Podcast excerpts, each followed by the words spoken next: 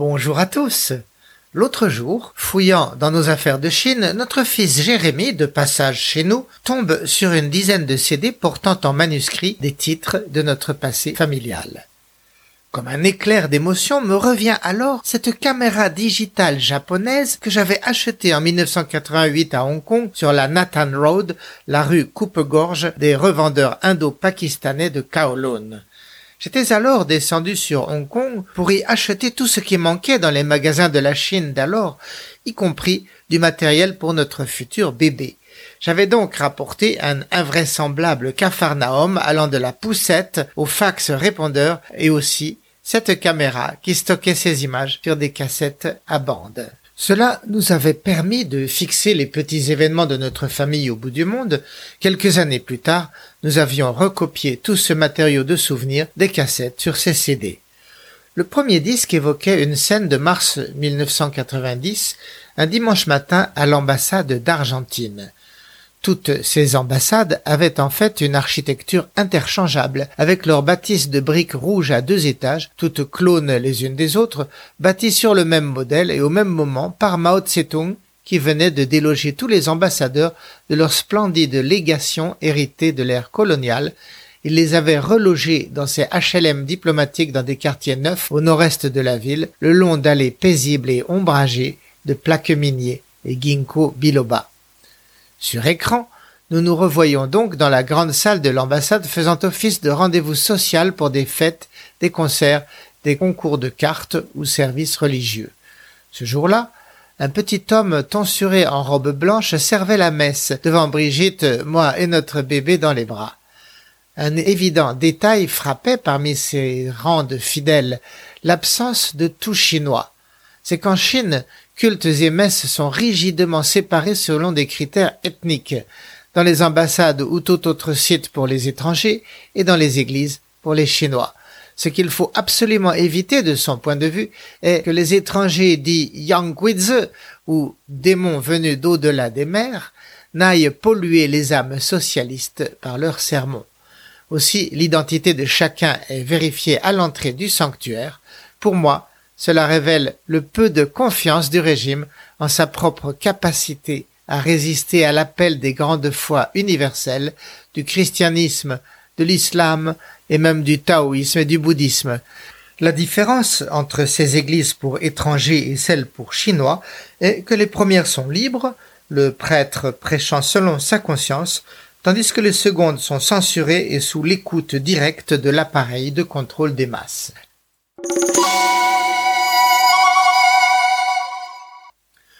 Nous voici donc en costume du dimanche au premier rang. À nos côtés, en élégant blazer bleu marine, se trouve Howard, mon meilleur ami britannique de notre vie à Bruxelles, parti depuis 2 ans refaire sa vie à Tokyo, un peu avant mon propre grand départ pour l'aventure dans l'Empire du Milieu. Howard est venu aujourd'hui spécialement de Tokyo pour assumer le rôle de parrain de Jérémy. À ses côtés, voici la marraine Véronique, jeune employée à une agence des Nations Unies. Elle et lui se repassent régulièrement notre garçon de 9 mois, sagement endormi. Le reste de l'assistance vient de la terre entière, les fidèles réguliers de cette mèche du dimanche et nos invités européens, américains, africains et asiatiques. Même si le sujet du baptême est français, la messe est en espagnol, mais l'homme qui la prononce le fait avec l'accent d'Allemagne, son pays d'origine. Curieusement, Pater Müller, prêtre jésuite, est en train de procéder à un exorcisme sur notre fils. À grand renfort d'imprécations en castillan, il s'emploie à chasser le diable du petit corps endormi. Avant la cérémonie, Pater Müller nous avait convaincus de nous plier à ce rituel d'un autre âge. Nous l'avions accepté comme une bizarrerie de plus dans cette vie aux antipodes, où rien ne ressemble plus à celle qui était la nôtre hier en Europe, avec son train-train prévisible et régulier. Et, tandis que l'officiant asperge d'eau le front de Jérémy, nous restons un peu ébahis, mais pleins d'enthousiasme et en confiance, comme Alice au Pays des Merveilles.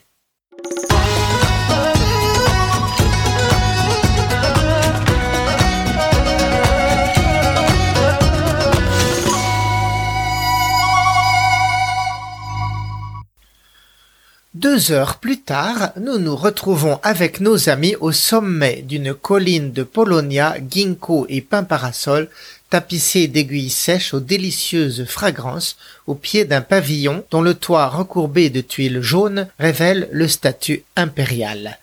Nous pique-niquons sur le site du tombeau du grand-père de Puyi, le dernier empereur, un sanctuaire datant du début du siècle, avant la chute, en 1912, de la cruelle impératrice Cixi et de la dynastie Qing par la même occasion. Nos amis chinois nous ont alors rejoints, puisque le déjeuner entre Chinois et étrangers est légal et permis. Parmi eux se trouve une femme à l'accent rocailleux du Shandong, celle que Brigitte et moi appelons Mahama. Mahama est la mère de Deuxième lion dont j'ai raconté l'histoire en d'autres épisodes, un garçon à la destinée frisant le tragique qui reflète aussi le destin du peuple chinois tout entier. Ici, Deuxième lion est éclatant de jeunesse, à peine sorti des études, pas encore entré au parti, ni chauve, ni le visage grossi par les banquets et le stress de la discipline communiste. C'est lui qui nous a guidés jusqu'à ce lieu secret, un site que je soupçonne de n'avoir plus été foulé par nul étranger depuis la Révolution de 1949. Sur le sol, sur des nappes, s'amoncellent les plats et les bouteilles, les assiettes et les gobelets. Brigitte et moi avons fourni le pain pétri et cuit à la maison, les quiches, les pizzas et les currys d'agneau ou végétariens aux épices chatoyantes qui feront le clou de la fête. L'atmosphère est joyeuse et cosmopolite. Les décennies de révolution et l'illustre habitant sur la colline n'en croient pas leurs oreilles d'entendre ce petit monde converser en français, en anglais, en chinois, en allemand ou en espagnol.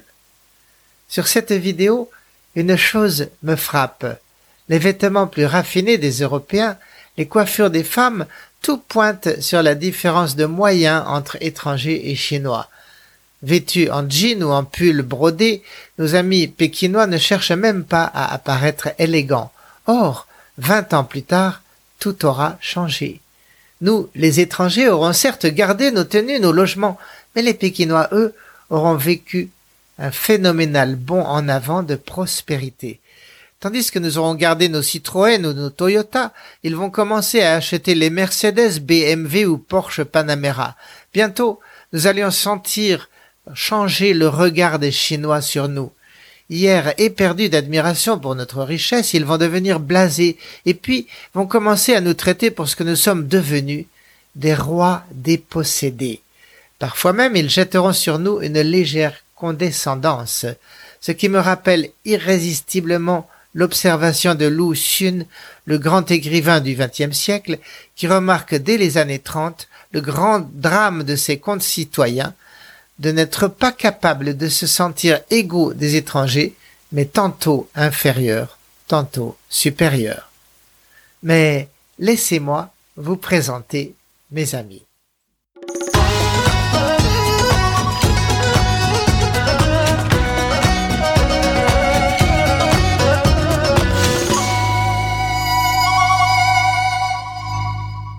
Voici d'abord, bavardant avec Deuxième lion en chinois, Petra, la sinologue et journaliste, ma collègue correspondante du Frankfurter Allgemeine. Serviable et discrète, aux articles brillants et acclamés dans son pays, elle écrira sur tout et voyagera partout à travers l'Asie. Au dernier jour de l'URSS, début des années 90, nous ferons ensemble un voyage mémorable à Vladivostok qui nous fera rencontrer des Russes mélancoliques et rêveurs, dont certains s'évadent de leur univers censuré en prétendant dialoguer, en russe bien sûr, avec des extraterrestres. Fin des années 2010, Petra s'est retirée de Chine en même temps que moi et partage sa vie avec son mari américain entre sa Bavière natale et la Costa Brava. En grande conversation avec Brigitte, Pascal, jeune et jolie dans sa robe à fleurs, est l'épouse du conseiller commercial autrichien. L'air enjoué et gai, on ne dirait pas qu'elle porte au fond d'elle un drame qui la mine, une mère qui la rejette. Pater Müller est un homme d'une simplicité trompeuse avec deux identités. Côté pile, il enseigne l'histoire des religions à Tsinghua, l'université pilote. Il mène une vie discrète et rangée, entre son activité de prof et celle de prêtre, sous un statut parfaitement accepté des autorités. Un jour, il m'invite dans sa chambre spartiate pour me montrer la vidéo des funérailles d'un évêque clandestin en Mongolie intérieure, ayant rassemblé 100 000 fidèles dans la rue, dont certains en uniforme militaire. En même temps, il me faisait goûter un schnapps de sa composition, parfumé à une baie rouge un peu poivrée.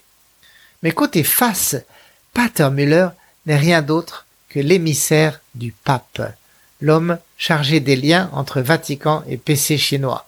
Ces deux puissances mondiales, l'Église chrétienne d'1 milliard de fidèles et la République populaire d'1,3 milliard sous le drapeau rouge, cherchent un concordat, un mode de vie à deux, Pékin pour mettre au pas son Église de l'ombre et le pape pour pouvoir former son clergé. Entre les deux, Pater Müller restera en tout temps modeste, joyeux et prêt à servir, quoique le fameux accord ne voit jamais le jour, même aujourd'hui, tant les visions du monde restent irréconciliables. Sylvia appartient, elle, à la haute noblesse suisse, respectée des autorités chinoises et très recherchée dans les milieux diplomatiques. Avec Peter, son mari, mon collègue et complice, elle mène ici une vie très simple, toujours avec cette gentillesse et cette absence de manières et de chichi qui me semble l'apanage des vrais aristocrates. Aussi présente à la fête, sa fille Xenia, une ado blonde aux longs cheveux fins, fera ensuite une prestigieuse université anglaise et épousera le fils d'un patron d'industrie européenne. Avec sa femme Karine, Henk, le diplomate néerlandais, nous est lié par nos bébés et le besoin de s'entraider dans ce monde chinois qui manque de tout. Nous les invitons souvent et partageons avec eux le vin, le fromage, la charcuterie importée dans nos bagages que nous gardons au congélateur comme des trésors introuvables. Quand Henk nous invite à son tour, il nous sert un spaghetti tomate sans beurre ni fromage, puis il se lève et revient cérémonieusement, tenant dans ses bras une boule rouge dans un linge, un gouda, promesse de bonbons sans fin. Mais la tranche diaphane qu'il nous sert à chacun nous permettra à peine d'en deviner le goût, et nous repartirons déçus, nous disant que notre ami a gardé dans ses gènes le souvenir des famines qui hantaient son plat pays 2 siècles en arrière. Parmi nos invités figurent encore Bernardo et Monica, les diplomates suisses, Jean, le grammairien belge amoureux des vieilles pierres, Lawrence, le conseiller politique britannique incollable sur la société chinoise, avec Elisabeth, sa délicieuse épouse dont l'aîné est né le même jour que Jérémy au même hôpital hongkongais. Et puis il y a Anthony, le Sri Lankais auteur de tout ce banquet. L'histoire de son entrée dans notre famille n'est pas banale. 1 an après mon arrivée en 1988, David, le correspondant du Times de Los Angeles, m'a parlé d'un cuisinier à l'ambassade du Sri Lanka, au chômage, à l'époque et sans doute aujourd'hui encore. Nombre d'ambassades pauvres à Pékin n'avaient pas les moyens de payer leur personnel et même parfois, même pas les moyens de les rapatrier. Dès lors, ces hommes et ces femmes se retrouvaient comme Anthony en carafe, avec un visa et une chambre à leur ambassade, mais sans boulot ni salaire et avec au pays une famille à nourrir. Aussi, David m'avait proposé de nous le partager à 3 familles de correspondants étrangers. J'avais sauté sur l'occasion d'un emploi si exotique, et c'est ainsi que 2 jours par semaine, nous goûtions ce luxe inimaginable d'un homme à tout faire, cuisinier et majordome, pour un salaire décent pour lui et très supportable pour nous. Très débrouillard, ce petit bout d'homme toujours souriant tenait sa place à la perfection, faisant les courses sans parler un mot de chinois et nous nourrissant de curry et de chapatis et de dalles, plein de gratitude envers nous qui lui permettions d'envoyer chaque mois un mandat dans son île au sud de l'Inde.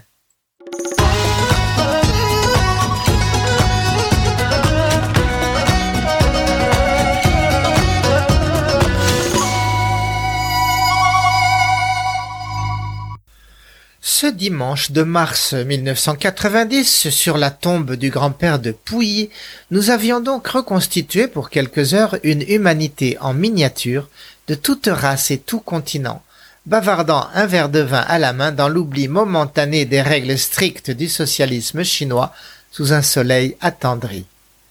À ce moment, nous partagions une innocence souriante dans le cocon de cette colline aux arbres centenaires. La Chine entière semblait bienveillante, optimiste, confiante dans son avenir. Le pays gardait son mystère, mais on voyait bien qu'il ne voulait que le bonheur, celui du monde et le sien propre, la tolérance, le progrès social, suivre les pays d'Europe sur le chemin de la démocratie. Et personne ne soupçonnait alors le pli qu'allait prendre l'avenir, où la Chine, cessant de sourire, se replierait sur soi, recherchant l'isolation et la confrontation après avoir fait le plein des technologies et des investissements du reste du monde. Nul n'avait vu l'orage qui se préparait. 30 ans plus tard, ce film redécouvert allait m'inviter à faire le bilan sur chacun de ses invités à notre fête. La plupart avaient fait des carrières brillantes, pleines d'aventures et de créativité à travers tous les pays du monde, comme diplomates voire ambassadeurs, hommes d'affaires ou enseignants. D'autres, par contre, connaîtraient des destinées tragiques. Ainsi Pascal, lors du prochain poste de son mari en Suisse, mettra fin à ses jours, ne supportant plus le rejet par sa propre mère. Howard, le parrain de Jérémy, décédera en Inde d'une crise d'asthme, seule lors d'un voyage d'affaires à New Delhi, tandis qu'Elisabeth, la magnifique femme de Lawrence, sera emportée en quelques mois par un cancer du sein.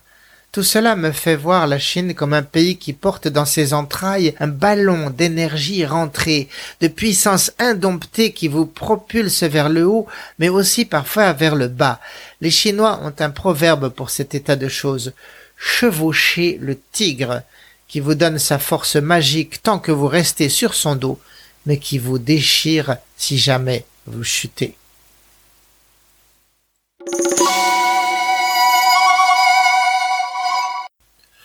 Le soir tombant, qui en Chine vient plus tôt qu'en France, nous sommes tous retournés chez nous, les Chinois dans leur HLM et nous dans nos résidences diplomatiques. Par la suite, Brigitte et moi avons cherché à retrouver l'endroit magique de la sépulture du grand-père de Puyi. Nous n'y sommes jamais parvenus, peut-être parce qu'il se trouvait en zone militaire, d'accès limité, et que nous avions franchi sans en être conscients par l'entremise de nos amis chinois pistonnés. Rétrospectivement, la perte de ce lieu m'a paru inévitable, comme une illusion même, un jardin d'Éden où Chinois et étrangers avions partagé une impossible égalité, un lieu hors du temps, mais qui ne pouvait pas empêcher la poursuite de l'histoire et celle des jeux de force des destinées de nos pays. Et voilà que 30 ans plus tard, par la magie d'un CD-ROM, cet instant de grâce nous était rendu, avec nos visages rajeunis et nos conversations en toutes langues. Tour de Babel de l'amitié parmi les peuples. C'était soudain comme la petite Madeleine de Marcel Proust, pour Brigitte et moi, et même pour Jérémy en visite parmi nous, l'ambiance de notre renaissance à la vie selon la Chine, avec nos voix juvéniles et nos visages sans rides. Et sur ce, je vous dis au prochain épisode. Il pourrait avoir à attendre quelques semaines, car le temps des vacances d'été est venu. Vacances en saut de puce, vacances masquées sous la griffe du variant Delta du Covid-19, mais vacances qui me tiendront un peu éloigné du bureau, du clavier et du micro. Mais surtout, je vous y invite, continuez à venir sonder mon site de podcast des Chroniques d'Éric pour poursuivre avec moi cette promenade à travers l'actualité et le passé chinois, les événements insolites et les mystères de ce pays si proche et si lointain, si déroutant et si humain. À bientôt donc.